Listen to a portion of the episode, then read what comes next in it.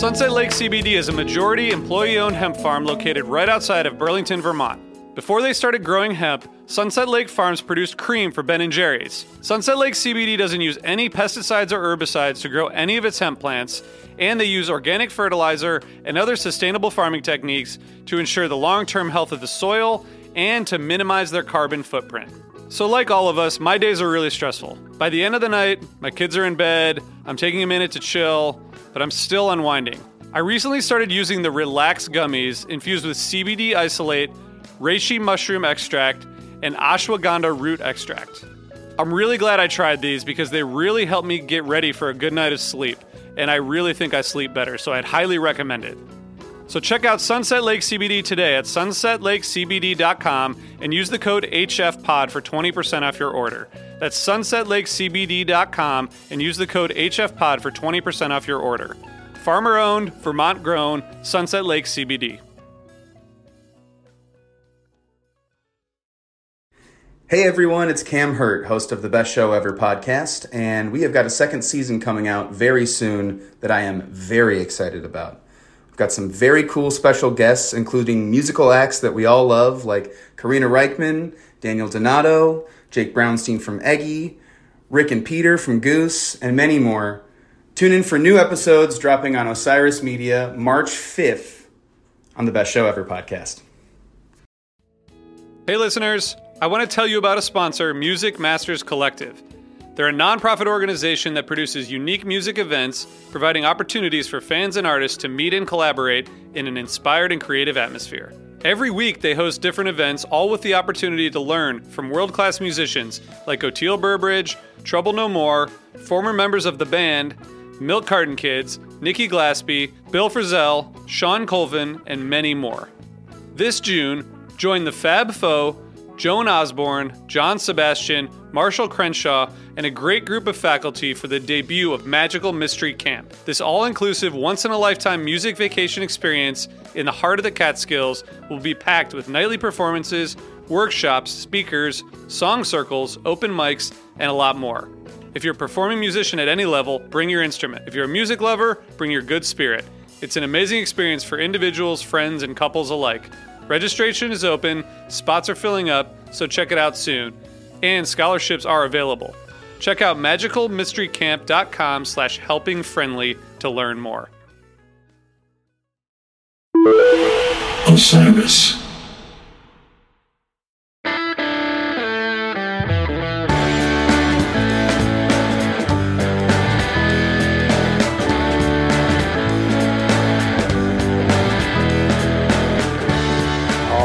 Right. Hello and welcome to the Helping Friendly Podcast. May 4th, 2022. I want to give a shout out to my little sister whose birthday it is today, who turned 31 years young today. We were just talking about aging, and you know, 31 seems so spry and youthful to me now. But like when I was 31, I was like, oh man, can't believe this. It's so weird how time works, isn't it? We are going to talk today, though, about a period 28 years ago. Wow. Where Phish was on tour throughout all of America, and they came to a very old city in America and threw down an absolutely incredible show. A show that I don't revisit all that often, but I was listening to it yesterday and this morning, and I was like, I should listen to this more, which is 5 4 1994 from New Orleans, Louisiana. A lot of really cool Easter eggs and cool moments in the show. We're going to dive into it, but I'm here with RJ and Megan. RJ, how are you doing here today? I'm great. I'm great. Sorry, there's a loud noise behind me. Um, I'm great. How are you guys doing? Awesome. Doing very well. Megan, how are you doing? I'm great. It's Wednesday. Get to hang out with you two. What could be better? What could be better? Not Not, much. too much. Not much. Yeah, this is it. This is the peak of the week for me. Everything leads up to this. Same. I'll listen to a Phish show while making dinner, and my wife's like, "Oh, this is a cool show. You get to talk about this tomorrow." I'm like, "Yes, I do." Um, it's a good thing. It's a great thing. So we are going to be talking about 5 4 1994 from New Orleans. We also just recorded our bonus episode that will be going live on Friday. It's going to be the first time we're putting out a bonus episode in a couple of weeks. Thank you to everyone who subscribes to Osiris Media on, H- on uh, Apple Podcasts.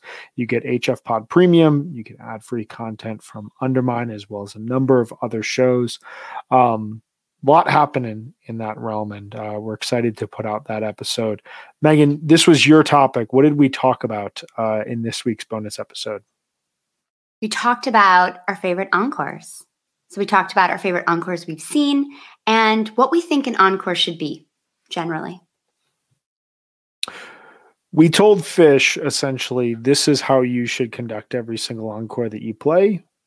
And I'm I feel like we nailed what what really solidifies non-core. We're not going to tell you all right here. You got to, you know, subscribe and listen and give us some ratings over how our bonus content is and let us know after you listen to it. But I think that we came to a pretty good space in terms of this is what a non-core should sound like. Do you feel that way, RJ? Yeah, and I mean trying to, you know, telling Phish what we think they should do is always it always works.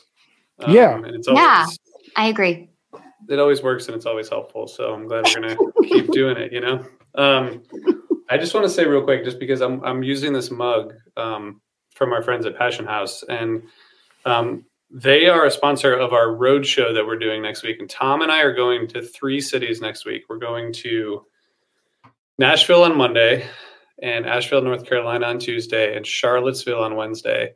And we have these amazing musicians in each city that are going to play music and we're going to interview them and we're going to just we're going to have like just a lot of really amazing times. So if you um, if you're in the nashville area charlottesville area or asheville area please come and uh, and say hi to us. If you go to osirispod.com slash live you can get you can get details. I just wanted to plug those shows because we're it's almost it's almost happening and we're uh we're excited. It's gonna be awesome. It's the ville tour I like it. It's uh, that's what I was thinking. Are you only going to cities with like Ville at the end? Yeah, that's why that, that was by design from the beginning. Um, has nothing to do with you know the fact that like we no that yeah it was definitely by design. Awesome cities, all of them though. It's Gonna be great. Really good time for all see, those cities too. Yeah, it's gonna be it's gonna be fantastic. We have some amazing we have like we have the guitarist from Snarky Puppy is going to be in the band that we're that we're going to have in Asheville. We have Maggie Rose and Daniel Donato and Katie Pruitt in Nashville, and then we have the Kendall Street Company in Charlottesville. So it's going to be um, it's going to be a lot of fun. So uh, osirispod.com slash live um, that has a bunch of the details. Definitely, definitely check that out if you are in those cities. Going to be awesome stuff there. Um, Oh, and Brian, sorry, before you can, can I just say that if you want to try Passion House coffee, which you should, you can get a discount if you use the code Osiris. Thank you. Whenever I get Passion House coffee, I go through it so quickly. I tend to make like multiple pots of coffee a day, which is really good for productivity. Probably not good from a heart rate standpoint, but it all works out because Passion House coffee is so delicious. And I just find myself like I, I, drink the first two cups so quickly in the morning. I'm like, I probably should do another one around two or three o'clock in the afternoon. It's a great way to balance out with another sponsor of ours, uh, Sunset Lake CBD. You're just like, you're you're productive and you're mm-hmm. relaxed. Mm-hmm. You're productive and you're relaxed, and you just exist in that universe. It's excellent. Yeah, Sunset Lake CBD. Can I tell you about them, Brian? I would love to hear you tell us about Sunset. Lake CBD as well. Great. So after you drink your Passion House coffee and you've been so productive, you might need a little help kind of just relaxing at the end of the day. And Sunset Lake CBD's line of smokable hemp products are here for you.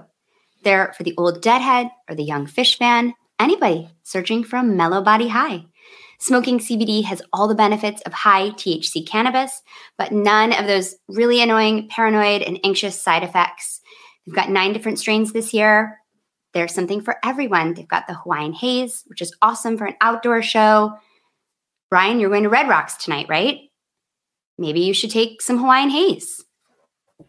I think I'm, I'm gonna actually bring some with me. I, am gonna need something to distract me from the cold weather and the rain. It's gonna be a cold rain and oh, snow oh, night. I don't think that's gonna be played mm-hmm. at this show, but um, I, I definitely am gonna need some CBD to take that edge off. And then when you get home, you can have some cherry abacus, which is perfect for the end of the night.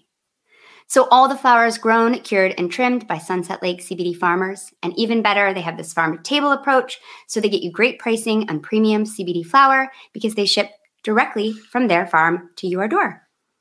I've also used a lot of this last week when I was recovering from an illness that should be unnamed, that maybe some of you had if you went to MSG like I did. And I used a lot of CBD to help me sleep at night, and it was super helpful. I'm actually completely out of my gummies now, so I'll be hitting up sunsetlakecbd.com. I'm going to use the coupon code HFPOD, get 20% off my products. So check them out Sunset Lake CBD, farmer owned, Vermont grown. Are you feeling good this week thanks to Sunset Lake CBD? I feel great. Maybe that's what I needed to recover. And now I'm kind of superhuman, at least for a few months, right? I think so. You can go to every single concert you've ever wanted to go to, which two years ago, right now, we could not say that. So, exactly. You're in a good spot. Um, so let's talk here about 5494 the State Palace Theater in New Orleans, Louisiana. RJ, you've spent some time in New Orleans. You love the city of New Orleans. Tell me when you think about Phish and you think about New Orleans, like do those two things do they do they match up uh, for you? Does it seem like two very different cultural ideas? Or does it seem like something that we need more of? I think that was a good setup. I think we need more. I think we need more of the of those shows. Um, I mean, it's the best. It's the best city I think in America. Um, it's my favorite city. I think it's just phenomenal culturally, musically, culinarily.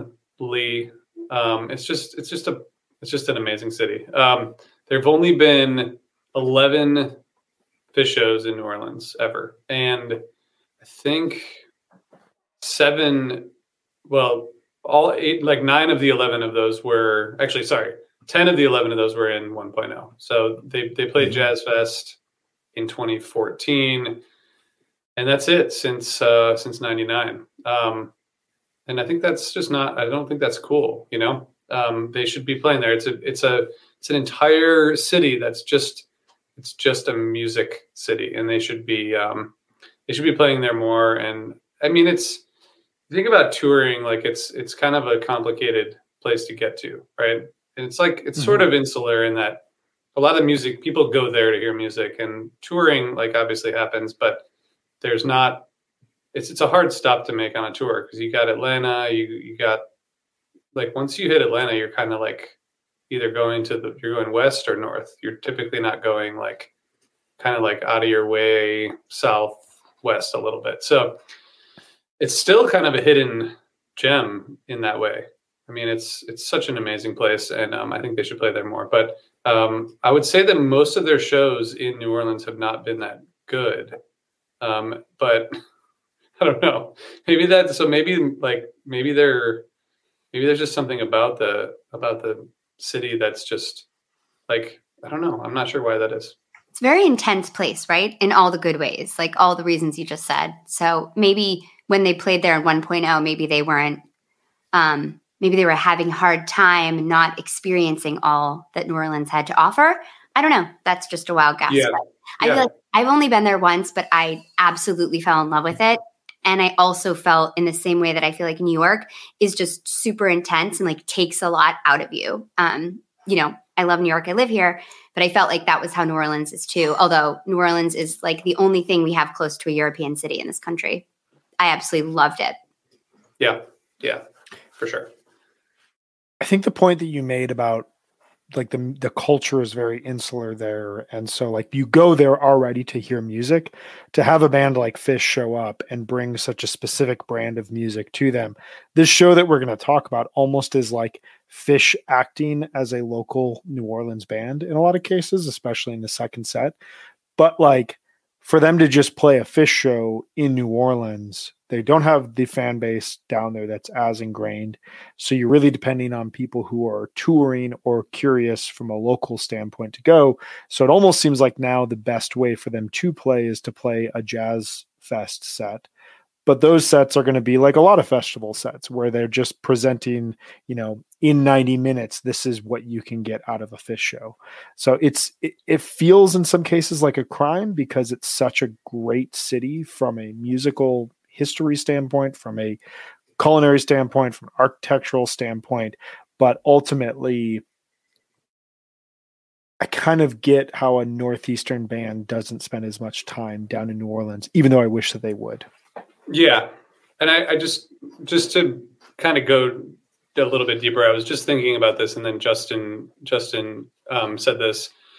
The the Smoothie King Center, which is you know all of these all these arenas are are getting more and more interesting corporate names, but um, you know Smoothie King is a thing. Um, that's a, it's eighteen thousand capacity, so that's about MSG size. Um, Justin's from New Orleans um, that's kind of the only venue they could play there. I mean, yeah. so many of the venues are 200 person rooms, right? And then there's like Jazz Fest, which is different, and then there's the the Superdome, which is like for U2 and Billie Eilish or whatever. So like, I don't know. The Smoothie King Center seems like a good a good spot, but again, I don't know about the tour routing, and maybe that's part of it. But um, they should definitely play. They should definitely play there more. But but even if they don't, it's still the best place in America to see music. Do you know what the nickname is for the Smoothie King Center? No. The, the smoothie? The blender. Ah, uh, that makes sense. That makes Shout out to Herb Jones and the uh, New Orleans Pelicans. Um, yeah, you know, it'd be interesting to see them try to tackle a arena like that if they were doing like you can imagine almost like a spring tour because like right now in New Orleans it's already really hot. Um, but like if you know maybe two months earlier they did like a spring tour and they made it kind of like a destination event, it could be a really fun thing. I would fly down there to see it. I mean, they don't have a fan base in Cancun, and yet they play to a bunch of adoring fans. New Orleans is kind of a destination like that. You t- you say it's like a European city. It has like a European, you know, it, it's got that vibe to it that like you would travel to see Phish and then experience the rest of New Orleans culture. So I'm into it. If we're going to plan out their encores, we should plan out their touring schedule as well. I'm, I'm into that. And you could like convince, you know, spouses who might not be super into going to a destination to see Phish they would go to New Orleans. So I feel like it's like a perfect place you could actually convince people to, t- to go to, which would be so nice. But if you're going to do a show in New Orleans, I think this show is like the perfect version of a Phish show in New Orleans. Agree. Way to bring us back to the topic, Megan. That was, that was beautiful. That was really like great. expert level podcasting right there. I learned. Brian and I were going to speculate on Phish shows in New Orleans in the future for the next 45 minutes. So that was really helpful. Thank you. Oh, they could play Houston right after and then maybe do a little text. No. Um, so this was the first performance at the State Palace Theater in New Orleans. Um, RJ, do you have any thoughts just based on your time in New Orleans about this venue specifically? Oh, I do. I mean, I've never been there because it was, and I'll tell you why. It was started in 1926. It was a Lowe's Loews theater, you know, part of that kind of chain of theaters that was that were created for live performances, and it had all the all the kind of famous people from the 30s through the 60s, you know, who performed on stage. Um, and and they also showed films there. In the late 80s, and 90s it became more of a concert venue and it was a it was a big place for raves in the 90s and um, i'm just going to as i've done once before i'm going to show you a picture of this place um, the inside. This is oh, from awesome. this is from a website that um, that it's like it's called like abandoned southeast. So it's like you know abandoned venues and, and other historic sites in the in the southeast. So um, this is pretty cool because um, but check out this this place is pretty awesome. Um, maybe this won't work. anyway, I really want to share it. I guess we'll link to it. Um, Try one more time. I just updated the settings. Okay. Let's see, it's going to happen. It's going to be awesome.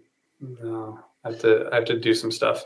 Um, mm. Okay, so I'm gonna I'm just gonna tell you guys about this. It's an old theater. It looks awesome. There's some chandeliers and stuff. Um, during a party on March 4th, 2000, uh, around a rave, undercover agents made 25 purchases of controlled substances within an hour, averaging one every four minutes. Um, wow, productive. Eventually, eventually, the promoter decided to plead not to not plead guilty to any charges or accept any plea that would be offered. He believed shutting down the rave parties would do little to protect children from the dangers of street drugs, and like the this civil liberties unions drug policy litigation project got involved and all this stuff. Um, so apparently, this place was like the place to go for a rave if if you wanted to to go to a rave in New Orleans. Um, oh my god, I, I don't is, think I could handle a rave in New Orleans. I think I used to be into raves, and I feel like that would really just be over the top. I think it was probably like really awesome. You know what I mean? Um, but yeah, I would have probably done it. You're right. But but anyway, it's it's really appreciate you came around there. Yeah, exactly. Megan's in. Um, so it, it, was flooded. Um, the I think the basement was flooded by Hurricane Katrina, so that's sort of sort of like slowed things down. Um, but it was eventually closed in 2005, and um, there were a bunch of plans to restore it, but ultimately never happened. And um, it's just sitting there. But there's a plan now to turn it into a whole new thing, which is a big hotel. So I think that it will ne- it won't be a venue again. Um, but it's an interesting history, and uh, and and you know one of the one of these cool Phish shows was played there. So. This was also the first performance that Phish played at the State Palace Theater in New Orleans. They would come back the following fall and they'd play a really cool jam in the second set with Medeski, Martin, and Wood during part of their tour with Medeski, Martin, and Wood. Uh, of course, they came out on stage with the band in October of '95 as well for um, a really cool jam in Austin. Excellent, excellent show that we'll probably talk about at some point because Medeski, Martin, and Wood rules, Phish rules, 1995 Phish rules, and New Orleans rules, and all of these things should be addressed at some point. Um, let's dive into the show this is a really, really sneaky fun show. I, I, I said at the top, I don't listen to this show enough, and I was listening to it last night and then again this morning just to like be like, was that as enjoyable as I thought it was? And I was like, this is going to be a new show in my rotation because it kind of has everything that makes Spring 94 really special. But then it has all these little Easter eggs and all these additions that you're just, it's a very singular type show. Um, I also was really fascinated in listening to this. This happens on a Wednesday night in New Orleans. They play a show on Friday, uh, I believe in Houston. Um, and then they play a show on Saturday, just outside of Dallas, the 7th of May, 1994, in a tiny venue called the Bomb Factory, where they play one of the most important shows that they've ever played and probably will ever play. So this happens just three nights before, and it's just so unassuming that three nights later they're going to discover type 2 jamming in such a profound way. But there was so much going on that tour too that spring. You just never knew it was going to happen. Like the horns would come at the beacon in april. Dave matthews band would sit in. You've got like oteil burbridge sitting in. Alison krauss. Like you just never knew who was going to play with Phish. It's crazy. Yeah, it was a really cool period where you had sit-ins. You also had Phish really discovering this like next step in their career from a set listing standpoint, from a jamming standpoint. Um, this show begins with a very classic pairing, classic 1994 pairing of Runaway Jim and Foam. Really good stuff here. Um, just very straightforward, but like excellent played versions. Everything feels like they just know how to play these songs. Um, what were you guys' thoughts kind of on the opening of the uh, uh, of set one here? Just sounds really confident to me. Sounds tight, confident, really just good 1994 Phish. I saw Phish for the first time that fall, and this just sounds like so much of what they were doing so well then. It's great. Yeah, confidence is like the perfect way to put this. They're just they're at a point musically where they can just understand what each other band member is trying to say almost before they say it. And so even when they're not jamming, there's just there's tight transitions and there's no are we going to go in this direction? It's just like this is what we're going to play, and they played. It almost feels like an athlete in a peak performance. I know we, you know, the the the sports music analogy is never fully there, but like you know, you you feel as though you're listening to guys who just are practicing for hours a day, and then they're playing shows. What were your thoughts on the start of this show, RJ? Yeah, I mean, it's the classic, the classic start. You know, it's, it's like the. I mean, when I put it on today, I was like, this is just exactly what you would expect from this era. You know, kind of like a warm up with all these, all these classic songs, super tight, really fun, high energy, and yeah, I mean, you know, kind of a classic '94 start. Um, but they were kind of like running through songs. There wasn't a lot of like it was it was pretty fast, you know, which I guess maybe is just how 94 was in general, but um it was it was it was fast. It is. And then you get to Look at that. There it is. Oh wow. That is so you did awesome. it. Sorry Whoa, that looks like an artist rendering. It's really cool. Yeah, it's pretty cool looking. Um, That's amazing. So, oh, I would have definitely gone to a rave there. I take it back. That would have been awesome. so for um, any of um, those, any of us who, any of you who are listening, we are we are looking right now at a picture of um, the State Theater. RJ, can you describe what we're looking at here? I mean, this is a beautiful theater. Yeah, we're just I mean, it's, you know, classic layout of of two two tiers of seating and actually there's one more there's one more picture which we're going to we're just going to show because you got to see you got to see these this chandelier.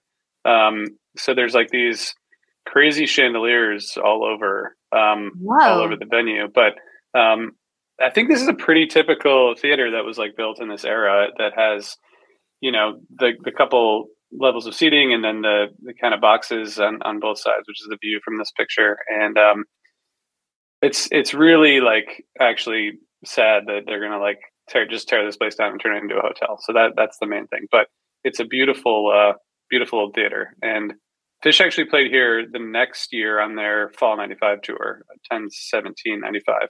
So they were they played there a couple times, but um, I'm just glad you got to see it, Megan, and that you agree to go to a rave there when it when it when it re- rebounds as, as a new rave venue. Yeah, I was trying to act like I was like restrained or had some boundaries and I like wouldn't do something as crazy as go to a rave in New Orleans, but let's be honest, I totally would. I also it would be crazy, remind, but it'd be worth it. Yeah, it'd be so worth it. It just reminds me of I saw my first Phish show in fall of '94 at in a theater in Grand Rapids, Michigan, and I just love that they used to play these kinds of rooms. It was really special. It felt so intimate, and I just miss that. It's awesome. I was going to read a little bit later the one of the reviews for this show, um, but I'll just share a small snippet here. This is um, uh, from Mango Joe, who reviewed this 12 years ago. Um, he had been to this show, but he said that this theater um, it, it, was a beautiful old theater with a couple balcony levels and huge chandeliers like the Phantom of the Opera. Though not as well known as the Fox, it is easily its rival. And looking at that picture, like it looks like it hasn't been as well maintained as the Fox Theater was. Like the Fox Theater continues to be utilized as a theater to this day. There's there's obviously some investment thrown into that, but um, it has that like such an old world America like eerie charm to those types of venues that I just absolutely love. Um, one thing regarding this first set, you know, RJ, you talked about how fast it was, and I totally agree the first moment where you start to really hear expansion is in the It's Ice, which has a noted uh, Right Off tease by Miles Davis um, in the jam. And the jam segment of this is really elongated, and you can just start to hear like disjointed noises and kind of atonal sounds. And it was the first moment where I was like, oh, here's the hint of the bomb factory coming. You know, we know that during April and early May, 1994 there's moments of experimentation but it's really fascinating for me to hear where those moments pop up and a song like it's ice which we talked about back in march when we talked about the uh, gamehenge 93 show that's used as like the entry point into gamehenge here it's used as just like a small little opportunity midway through the first set for jamming and experimentation. It really kind of stuck out to me as a really cool version that I've never had recommended to me. I've never really gone out, out of my way to listen to, but I really, really dug it here. Yeah. it reminded me actually of that video, the what Phish sounds like to people who don't like Phish. There are moments of it's ice that sound exactly like that. Like it's just sort of like, just like it, it almost is like they're like just playing off each other and just it's almost like a big ball jam, but with like a little more structure around it. Yeah, At- that's at interesting. Yeah, and it's at a time when Big Ball Jam is like still a part of the rotation, but is starting to fall out. And they're kind of picking up these lessons of we can play hyper aggressive music that may not sound good to the quote untrained ear, but our fans are going to respond to it. And clearly, I am that fan who's going to respond to this music. Meg, what were your thoughts on this? It's Ice. Yeah, I thought it was great. I mean, I think this whole set has such great flow and it's really great setlist construction. And I thought that it was cool to see them starting to jam a little bit. And then, of course, land in a song that's just so like mid 90s Phish sparkle. And I thought the whole second part of this first set, I mean, if I saw that now, I would be thrilled. Axilla part two, Tweezer, Lifeboy, which is just the perfect ballad into Rift, into Tweezer Reprise. Like that's a really solid way to end a first set. Shows a lot of energy. Also, almost interesting because since they had the second set with the horns, it's almost like they wanted to end the first set like they would a second set if they didn't have the horns. It almost felt like that to me.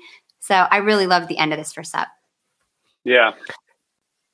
Yeah, that's really awesome. Um, I want to just say real quick, Brian, I don't know if I've mentioned this on this podcast before. Maybe I have, but the last time I got to talk to Trey, I talked to him about Lonely Trip being the new Lifeboy as like a landing agree. place. And and I was I had to I had to mention that because and this is like the perfect example of that being like a it's it's like it's just the perfect landing place.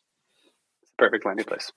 Yeah, I mean, Axilla is like this wave that you're riding, and it's just like this huge crescendo, and you can hear them like when Trey's like screaming, Yeah, it's like you're on that wave. Like he doesn't even feel like he's playing it anymore. It's like he's riding it. so incredible. And then Tweezer's so high energy, and just to land right into that Lifeboy, which is, I think, every time I've ever heard Lifeboy, there's always someone close by me crying. Like it's just such a special song in the same way that I think Lonely Trip is too now. I think I think that really has like a deep meaning for a lot of people. So I agree. Totally. Perfect placement. Brian, I was saying, Brian, can I yeah, Can I mention one other thing? Sorry, not to like get on a tangent about New Orleans, but this this show was on a Wednesday, and it was it was the Wednesday after the 1994 Jazz Fest ended. Um, and they had shows before this; they were on tour, so they didn't get to to go to Jazz Fest. But this was kind of like before Jazz Fest became m- mainstream. Really, it was like like the Allman Brothers played that year, but the the Sunday that it closed out was Aretha Franklin, Neville Brothers, Ellis Marsalis, and um, I wonder if people, if anyone who's watching or listening, stayed around, like went to that jazz fest and then stayed to see Phish the following week. That's probably a really awesome end to your jazz fest experience. Okay, sorry, Brian. Go ahead. Those that would be an incredible trip. Man, I love that. That'd be Not awesome. a lonely trip. Not a not at all. alone. Very loud, cacophonous, in like the best way possible. God was listening to you. still. God was listening to you if you went on that trip. Was God listening or was God looking the other way? I don't know. It, I guess it depends. Yeah, I, th- I think Shine on you, I think. I'm right there with you. I'm right there with you. Um, I was thinking about this as I was listening to Tweezer because this is the last Tweezer before the Bomb Factory, and you can hear around like 5:30 it moves into this like percussive jam that sounds very very different from a lot of tweezers from the area or from the time period before moving into like this blues jam that will peak and then it slows down before going into life boy. So there's like elements of we can do anything with tweezer which they're about to discover on saturday that like we can once we stop singing the lyrics like this song can literally go anywhere. And also this like restraint approach that they've been playing it with uh, for the previous two years. Then i was looking I, don't know if we've shared these kind of stats on uh, hf pod but i'm going to bring them to the table here. Um, so life boy life boy has been played 57 times. 17 of those times have come out of tweezer which is 30% of its performances the last one was 1231 1996 I thought this was interesting. In 10 performances from April 22nd, uh, 1994 to June 23rd, 1994, so basically a two month period in time, it comes out of Tweezer nine times. The lone outlier is 51294 following this show. It comes out of Fluffhead. Um, so it's it's right the, this is right in the sweet spot of when you think of the Tweezer Lifeboy pairing, this is when it's happening. And it just feels like this great you know, you finish Tweezer and you've got this bed to then lie out on and just like catch your breath and then move on with the show and be reflective before you rock again. As you noted, Meg, Tweezer Reprise closes the uh, the uh, first set here, which from a set list placement standpoint, that is one of my favorite things Phish can do is close a first set with Tweezer Reprise. It's always usually in the encore, but when you actually cap the set off with it, there's just so much more energy that goes along with that. I, I love it. So let's move into set two. We get a Run Like an Antelope opener, which is a rare slot for it. Usually, this is a song that closes out sets. Um, really cool, touching moment here, where as the jam is coming into the Marco Esquandolas uh, space, Trey dedicates the jam that was just played to his very close friend's newborn baby, who, as he said, they were having the baby right at the second, which maybe they were. I, he wasn't getting like text updates while he was on stage, but maybe he got a call during set break that, hey, she's in labor. We're this baby's coming. But, you know, he dedicates it to this baby and he says, I hope your life is just like the jam that we played. That's really so awesome. aggressive, really aggressive life. But filled with energy and excitement. If you could move through your life at the pace of an antelope, like the a run like an antelope jam, would you? I'd need a lot of Passion House coffee. Good throwback. I know I know one person in my life who I think uh, moves at the pace of like a run like an antelope jam, and uh, I love the dude, but he is incredibly exhausting. Sometimes I've been known to be a little bit intense, but um, I definitely can't keep it up for good. So no, I need a life boy every once in a while. Yeah, you need that. You need that balance. What about you, RJ? Would you move at the pace of a run like an antelope jam? I mean, you could probably get more done. Yeah, I mean, my my life sometimes feels like an, an antelope jam.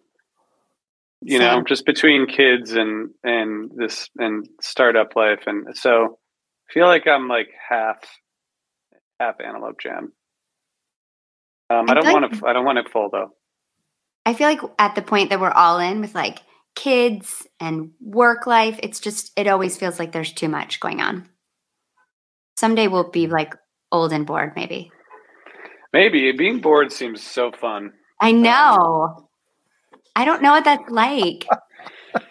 Although, as a as a as a quick diversion, Megan, we talked to you last week. We were both um, quarantined, or I was more quarantined than you, but you were. We both were forced to kind of like chill out a little bit um, last week because of COVID, and um, it was definitely like the most I've rested in a really long time, which I think was I think was good, but also like I don't know. Now I'm now I'm like I kind of wish I had milked it a little more. Yeah, I mean, I feel like it forced me to rest, and I'm not a rester. Like, I'm not someone who ever takes time to rest. And the reason I don't is because it just, it's nice. And once you realize how nice it is to rest, it's hard to go back. Back on the train, yes. That's Jacob awesome. Yorba is a more back on the train type vibe, and Perfect. any any way you can be a Chugel vibe in your life is a is a good vibe to be. So I'm, I'm Yeah. Really, I'm on that train, Jacob. I like that. That's good. That's that's what I strive for. It's a good Um, maybe maybe one of our maybe one of our bonus episodes can be if you if you could describe your life as a Phish song which song would it be Yeah, if you could describe your life, what Phish song would it be? And if you could choose a Phish song Yeah. to your life, what it would it be? yeah like current and current and and aspirational state Aspirational. Yeah. Okay, that's I like this. fun. I like this idea. Me I'm gonna throw it in the notes here Trying shortly. put it in there right now. I love this antelope. I love the call of bouncing around the room next because it kind of with what we know is going to happen for the remainder of the show, it probably serves as like a cue to the horn section of hey, when you hear this song, get ready. We're going to be calling you guys on stage. Um, we get a mid second set, You Enjoy Myself, which is always a cool place for it because it's so disorienting when You Enjoy Myself starts with like 50, 60 minutes left in the set because you're just like, oh my God, are they, where are we in the show right now? It's just, you know, it's one of those songs that I feel like always caps off a show, but then like to have it here. I know RJ is happy with this. No vocal jam in this You Enjoy Myself because midway through the jam, which was something I did not know when I was looking at the show on paper, which is yet another call to listeners out there. Don't judge shows on paper. You might look at a show and be like, that set list doesn't look good at all, or okay, cool, they play you enjoy myself, and then the horns come out. Like, no, this is like midway through the tramps jam. You suddenly start to hear the horns. And as um I'm pulling his review up here again, Mango Joe talks about it. Um, he was at the venue earlier in the day and they heard the horns sound checking. And so they thought that they were going to come out at some point, like during the first set or early second set. Um, but during the jam, during the tramps jam of, of the uh, You Enjoy Myself, on cue, horn players came marching across the stage from right to left, Grippo in the lead and Gears right behind him, all of them dressed up for Mardi Gras. They went back behind Page where the risers and mics suddenly were revealed by a dropped curtain. Horns played the rest of the set and it was fantastic. So it sounds like a really cool production where like you're in the middle of a show. Most people probably had no idea that horns were coming because their their stage is behind a curtain. Those who did know were probably spending the whole, whole show wondering when this is going to happen. And then they come on during a You Enjoy Myself. It was really well executed. That's an awesome reveal moment. That's so cool. And I dug it. I just can I clarify that there's so in in 91 there was the giant country horns, right? And then in April 94 there was the giant country horns with a different six piece lineup. Mm-hmm. This is the cosmic country horns, which included new people, including Michael Ray. And I think this was the first, pretty sure this was the first time that Michael Ray played with Phish, but then they he would play with them more, and I think continued on. Um, and the the gumbo on a live one, which has the horns, is with the cosmic country horns, not the giant country horns. I just want to tell you guys that because I think that like we just put them together as like it's just like their horn section from '94, but they were like four different lineups, and this is a separate one that I think went from like May until December whenever they had horns. Yeah, it's those December Southern California shows that have, and like Arizona shows mm. that have Cosmic Country horns as well. It's got to be Michael Ray that makes this cosmic. Must be playing in Sun Ra, and yeah. So this lineup, um, as RJ said, it's you get Michael Ray, Carl Gerhard, Dave Grippo, Dave the Truth Grippo, Tony Tate, uh, Jerome Theriault and Rick Troelsen. Some of those players uh, are probably new names to some of you out there because they haven't been, you know, it's Gerhard, Grippo, and Remington, Russell Remington were playing in the early 90s. Um, but this, yeah, this expands. Michael Ray has joined the band since then. Uh, I believe early fall 2000 tour, he plays in the um, Albany shows. Uh, a really cool version of Sand, but this uh, again, there's no pause. There's no we'd like to welcome these friends. They just show up mid jam. It's such a cool moment. And this you enjoy myself then works into a jam that Phish drops out and the Cosmic Country Horns are playing the riff to Buried Alive. I absolutely loved this transition. It like just I had to like re-listen to it again because it just kind of blew me away. Um, what are you guys' thoughts this, on these? Yeah. I, sorry, I just want to keep saying talking about this just quickly, which is that yeah, do it. This this Michael Ray performance, I think w- this was one of the first ones. This kind of led to um, Trey inviting Michael Ray and Marshall Allen and others to do "Surrender to the Air," which which happened. Um, I think it started. They started recording um, the following spring, but I feel like this was maybe the the part where he got introduced to to Michael Ray, and then started uh, started these this crazy project, which we talked about a lot in Alive Again. Um, but um, I keep taking us away from this show. Well, actually, you led us in a direction that I really kind of wanted to take this to because I was thinking about this when I was listening to it. Um, so I love Tab. I really love Tab, and I think that like Tab has such like a amazing energy, and it is such a great vehicle for Trey. And I and I think like you know the mixture of of be it like modern Tab that's a bit more it's it's a bit tighter and it's a bit more bright versus like the 02, 02 03 version of Tab that is really expansive. Listening to this set though, it, it it kind of is like a balance of that surrender to the air approach and the tab approach. Like you can hear why Trey formed tab the way that he did playing some of these songs where it's just like his guitar aligns with I was thinking about in Julius, like the solo that he's doing with like the horns lines behind it. It just sounds like him playing with tab six, seven years later. But it also got me thinking, and the Suzy Greenberg and the Caravan really got me in this area. When you think about people like Michael Ray and when you think about Miles Davis and when you think about what Trey was doing with Surrender to the Air, there's not necessarily a missed opportunity, but there's almost like a, a, a direction this could have gone in where the horns are a complement to abstract jamming. And it all often seems like the horns come in in this very tight approach. I'm curious what you guys think about like I would personally love to see an approach with Phish where horns are used in a improvisational standpoint rather than you know just this very very hyper tight standpoint. I don't know what your guys' thoughts are on that. Oh, I totally agree. I mean, this Suzy Greenberg jam is amazing. It's so different, and I think that what's cool is that it comes out of Suzy Greenberg, which is such a classic song to play with the horns, like that ba da ba da, like it's so bright and punchy. And I think that it's really cool that it goes into this like super awesome, interesting jam. And I think the caravan is so cool and a song that I haven't listened to a lot. And I think I heard, I've actually heard it live and I didn't even remember that. I heard it in 96 when they played it in Philly at the Core State Spectrum for the New Year's run, um, the beginning of the New Year's run.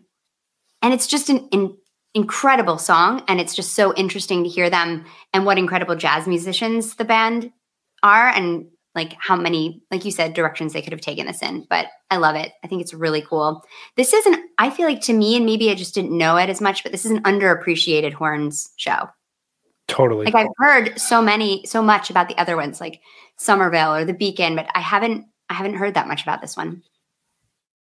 Yeah. Could not agree yeah I, I think these specific players push it in that direction including michael ray as as brian mentioned from sun ra and I think it's yeah, it's interesting, it, especially as you think about as '94 continues.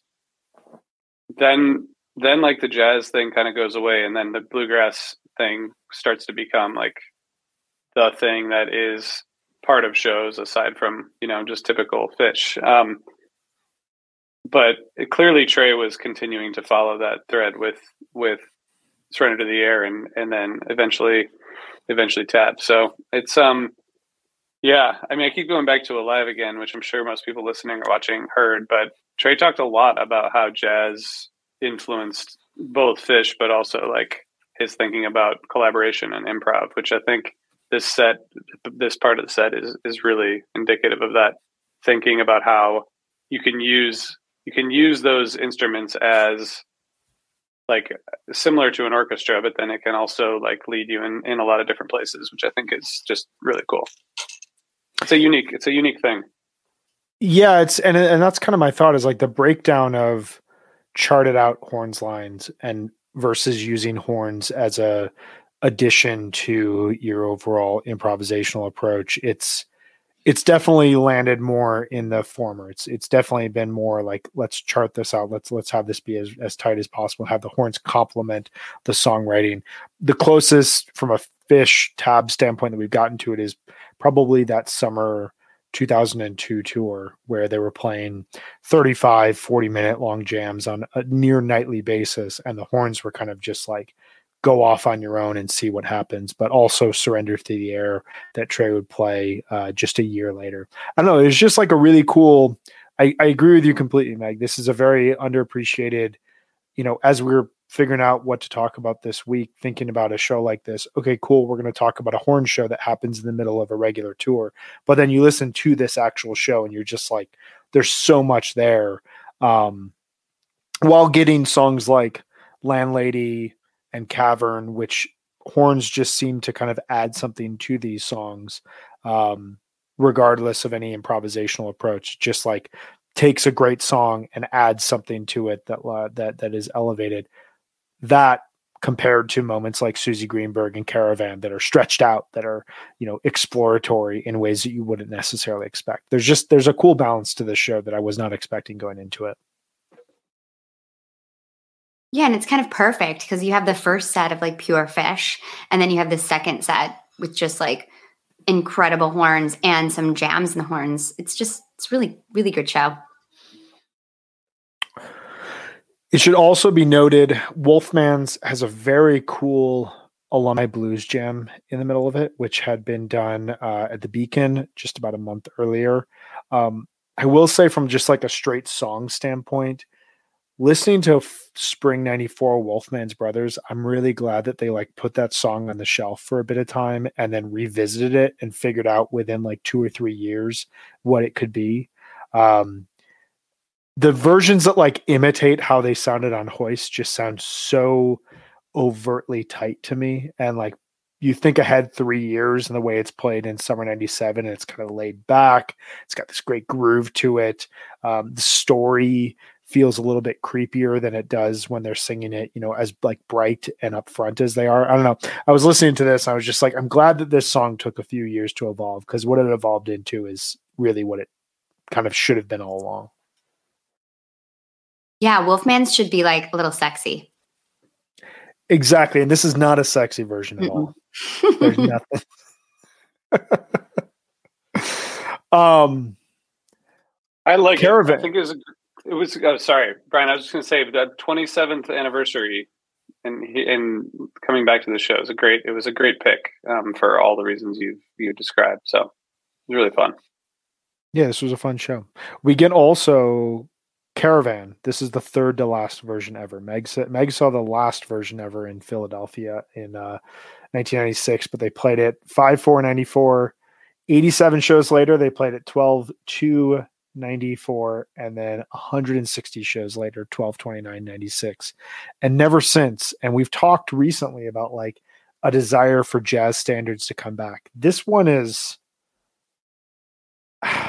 I mean, this would be just an amazing song to hear again. It's it's not it doesn't sound super difficult, um, and it could really fit into like a second set in a cool way. I'd love to bring have something like this come back. That'd be so cool. I'd love this jazz to come back. It is very interesting, RJ, what you said about how they really went towards bluegrass because they were really just focusing so much more on that like fall 94 and then even into 96 they were still doing like mini acoustic sets sometimes and it's just so interesting that they decided to go that way. I wonder in a yeah, sense I mean, like go ahead rj no no go ahead. I, I wonder in a sense like you think about where Phish is at in the spring of 1994 and jazz is starting to kind of fade out bluegrass is starting to fade in but at the same time like classic rock and arena rock is really starting to dominate like how they're going to approach music.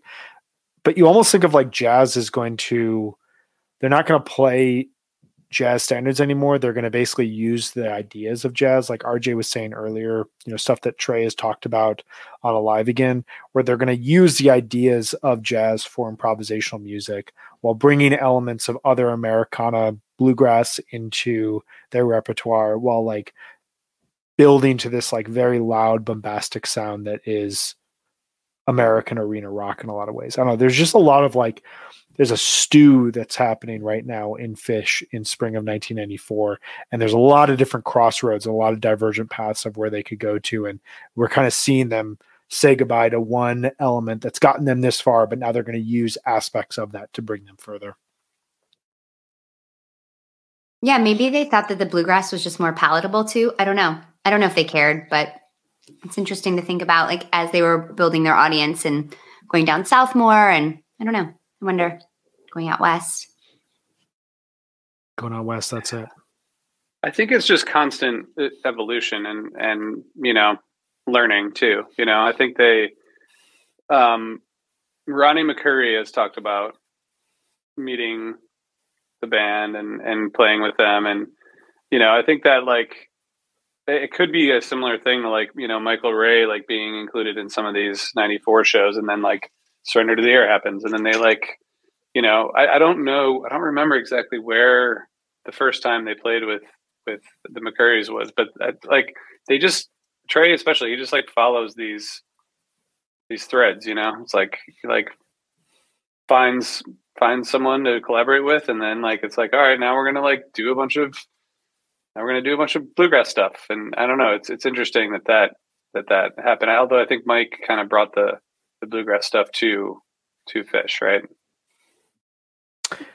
Yeah i think that was like a huge mike influence on the band but also like wasn't it uh, you know in like fall of 94 they were they knew they were starting to move out of some of these smaller venues but they wanted something that they could really connect with the audience on mm. while also this was around the time they were starting to sing much more a cappella and they were taking mm. lessons in both bluegrass and a cappella to just like figure out how do we better communicate as a band yeah when i saw them that was when um, reverend john mosier was touring with them in the fall of 94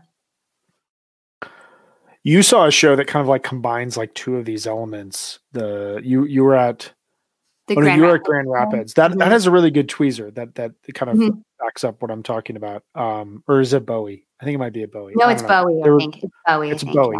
Because that whole week, like you've got that Bowie, you've got the Ann Arbor uh, Simple, you've got the Fox Theater tweezer. Like there's just these big jams while they're all you know and these jams kind of feel rooted in like improvisational jazz in a lot of cases but then they're also coming on there playing like a bluegrass mini set that mm-hmm. is just a totally different element of american music. I don't know it's such a wild time. Yeah. Yeah. Um i do want to say on the just in case on the bluegrass front in case anyone didn't know this so Trey was particularly interested in this Del McCoury album called "The Blue Side of Town," which came out in 1992, and that's that had "Beauty of My Dreams" on it, which obviously they started mm. they started playing um, after that. I think that I think maybe Mike and Trey both started kind of like thinking more about bluegrass at that time, but that that album it's a great album, and that that kind of pushed I think because it just had just come out a, a year or two before um, pushed them in that direction. I think I think Ronnie McCoury told me when I talked to him once that he, the Trey told him that it was like the album that he listened to the most for like a year. Um, wow. And if you guys know anything about Del McCoury, he's like the nicest, most awesome dude in the world. And he should get more, he should get like just more respect and love from the world. So one of the things, and this show kind of summarizes it, that I consistently love about listening to more Phish shows and uh, you know listening to this band for 20 plus years now is their and and they pick part of this up i think from the grateful dead. Maybe not consciously but it's just a part of the whole you know following a band like this. They really care about the elders that came before them in american music and they really care about taking elements of american music forward. And you hear it in a show like this where there's rock music there's improvisation but there's also this hat tip to what brass has done to American music. And no better place to do it than the city of New Orleans. I think the only thing that this show is missing is them marching out into the streets of New Orleans and playing music, yeah. you know, uh, you know, playing like Magia or or uh, Manteca out there, but um I don't know. Overall, this is uh this is just such a cool show that like showcases where the band was at at the time, but also subtly where they felt where where it seems like they were going. Yeah, yeah, it's a great point. Luckily, they were able to do the second line type of thing out of out of uh, New York City theater a few years later, or Tab at least, led by Cyro. They do that at uh, Chicago Theater as well. I, th- I, wonder if that was the same tour. It's, uh, summer 03. They march out of the Chicago Theater to, I think it's Sweet and Dandy they were playing. I mean, who else could yeah. be led by either? There's only yeah, one exactly. that would lead that out. Exactly. Uh, this was great, and a good point about the about the connection to the city, Brian. And I think that's why, like, they should just play. They should just play more shows here. That's all. I'm into it, man. I'm into it. Firmly established. um, Fully agree. we are into it, and you know we go to a lot of Phish shows. So you know, as long as it's just the three of us that are there, I'm sure Jonathan would go to New Orleans to see Phish. I think. I think. I think. I think he would too. Um, Although Trey Band has played there more than than than Phish, and recently Trey Band played at at Jazz Fest, and they yeah. did that trio, a trio, I think three nights in um, in New Orleans in 2018, which is mm-hmm. which is pretty cool. And and Trey played there in uh, in in 2020 as part of that that uh, tour and in the beginning of 2020 before everything happened. So I would say that like they just need they just need the full band back back to New Orleans. Well, and speaking of Tab and speaking of the State Palace Theater, uh, Tab played here in 2005. Um, so this was, I think that was the last performance of anyone Phish associated. I'm just going to double check this. Yeah, 430 2005. The Trey Anastasio band played there. Um, the show was billed as the New Orleans Super Jam. You had Electric Tab.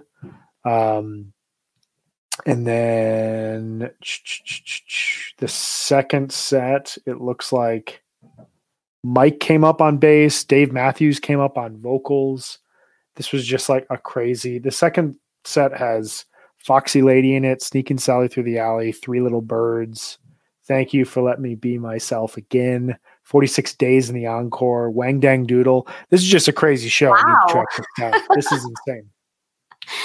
Saturday, April 30th, 2005. This must have been right during Jazz Fest. So that was the last time any member of Phish played at the State Palace Theater, April 2005, just before 2005 was a little rough.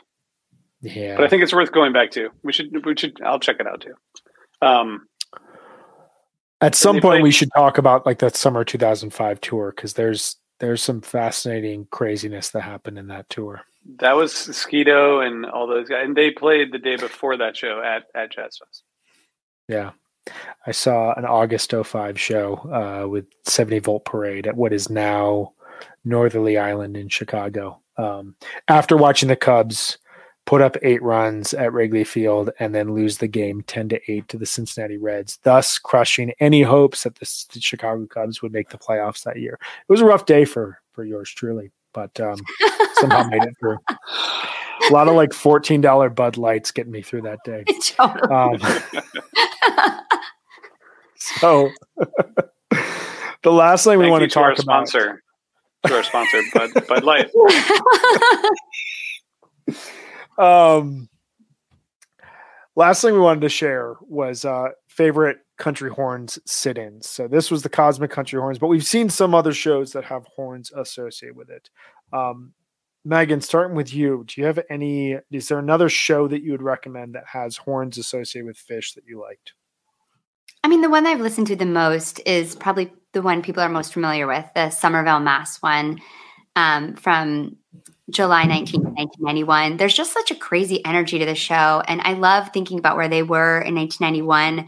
My husband's from right near Somerville. And I love thinking that this band brought this insane energy and the country horns. And they took over Somerville, Massachusetts and just played this like really kind of wild show with like Fishman's mom on vacuum and, you know, people on cowbell and Fishman on the trombone. And there's just like such a crazy, wild energy to the show. And I think it's really fun.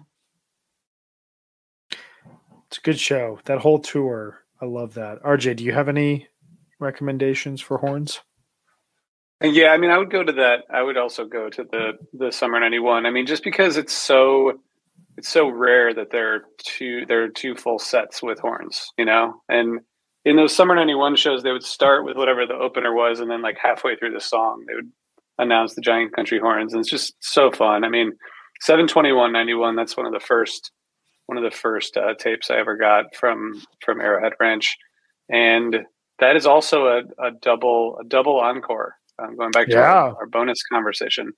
Um, that's just really fun. I mean you know they're, they're it's they're kind of they're kind of all the same in, in some way but there's there's a there's a great gumbo in the encore, and the whole thing is just great. Hearing Divided Sky with with horns and Split Open and Melt, and you know Tweezer with horns. I mean, it's just those 91 shows are, are pretty special. What about you, Brian? 72191 was my pick, but the other one I would throw out is 714 from Townshend Family Park in uh, Vermont. Um, this show, the horns come on in the uh, second set. So you don't get them in the first set, but you get like the first set opens with Reba, Llama, and Squirming Coil, which sounds like such a random collection of amazing songs opening a show. I can't even imagine that, but it's a three set show. You get horns in set two, set three. Again, you get a divided sky with horns, split open and melt. You get Mike's groove with horns, Mike's song Hydrogen Weekapaug with horns, which is crazy. Um, and then you get an encore of Contact and Big Black Furry Creature from Mars. And I think that like listening to this show and Amy's Farm back to back, you hear a band that can put together three set shows that really feel like an immersive experience but one of them has horns one of them is just straight up Phish. and you start to get a sense of like you know when this band has a complete night isolated to you as a listener like fully immersing yourself into there's so much to chew on and um you know all that's to say the the shows you guys listed are great um, we should also note 720 91 night before the show you picked, RJ, was uh, Dinner and a Movie last summer, and was just so cool to see.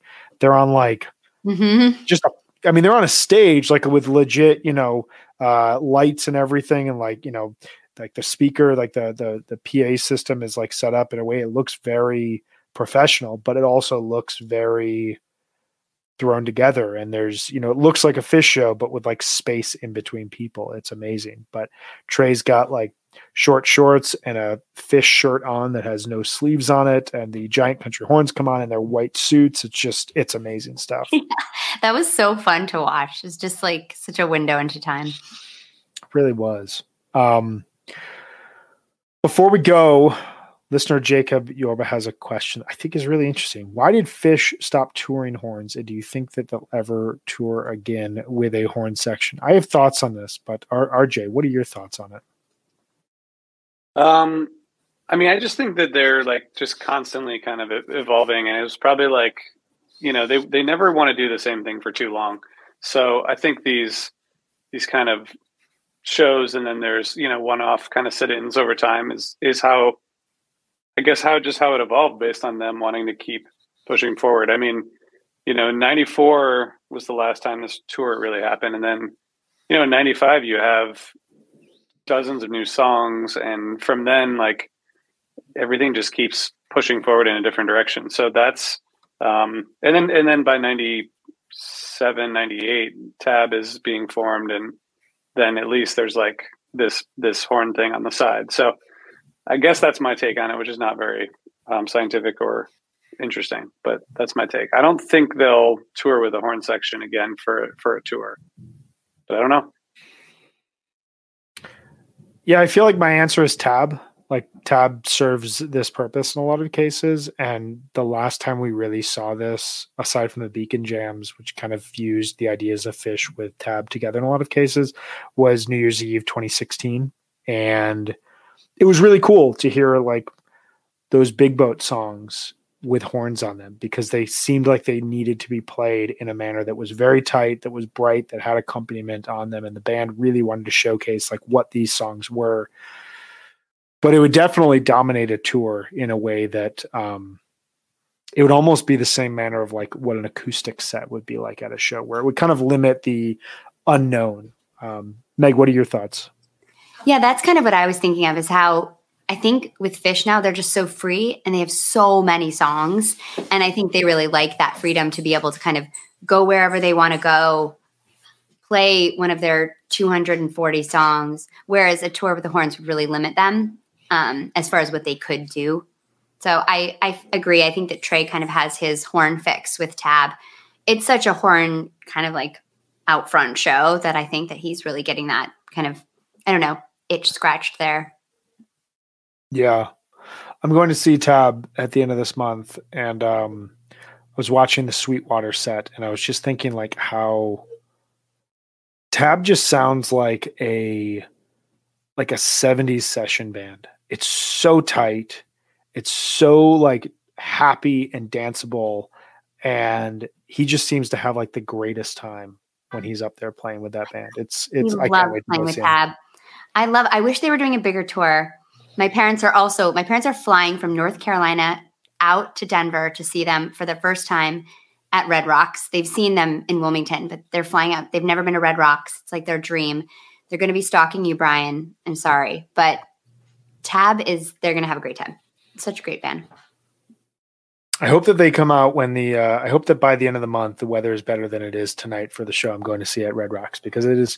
We are in our rainy season right now. It uh, you know it's this is not the time of year that you live in Denver for, but we need this. We need the green. But I hope that they come out and it's like a beautiful, cool Sunday evening for Tab on the Rocks. It should be great. Anything else we got? Did we hit it all? We demanded Phish play New Orleans. We showed Mhm. pictures. We talked about jazz and American music. I think we did it, guys. I think we did it. We will be back then on Monday, May 9th, to talk about May 8th, 1993, the tour finale of spring 1993, officially released show. So you should have no issues listening to this in high quality, although the audience recording is quite good as well. Um, but this is a wild, wild show. We are going to step back basically one year in time to talk about where the band was at at the end of the 1993 tour really really excellent show i can't wait to dive into it some excellent jamming um, so we'll see you back here on monday may 9th at 4.30 p.m eastern. Some really great stuff coming up here in the next couple of weeks as we get ready for summer tour. Um, before we go though we want to tell you one more time about our sponsors at sunset lake cbd Sunset Lake CBD is a majority employee owned hemp farm that is located just outside of Burlington, Vermont. Uh, for years, they were a dairy farm producing milk for Ben and Jerry's ice cream. You've probably heard of Ben and Jerry's out there. In 2018, they diversified. They started growing hemp for CBD. Sunset Lake embraces Vermont's tradition for land stewardship by using sustainable and regenerative farming techniques. They build and practice or to build and protect healthy soils that are 100% pesticide free, use minimal tillage, and implement co- cover crops to crop rotations. They also serve as a research farm for the University of Vermont's agronomists to study hemp and inform best industry practices. And we we say it all the time in here. We love, love, love Sunset Lake CBD. The quality that they care about their product with and their employees just pushes over the top. So this should serve just as a testimonial for all of you out there of why you should be going to sunsetlakecbd.com using coupon code HFPOD to get 20% off all products. Sunset Lake CBD, farmer owned and Vermont grown. RJ, are you able to tell us about our last sponsor of the day, Cash or Trade? Yeah, our friends at Cash or Trade, the only secondary ticketing marketplace where fans can buy, sell, and trade tickets at face value.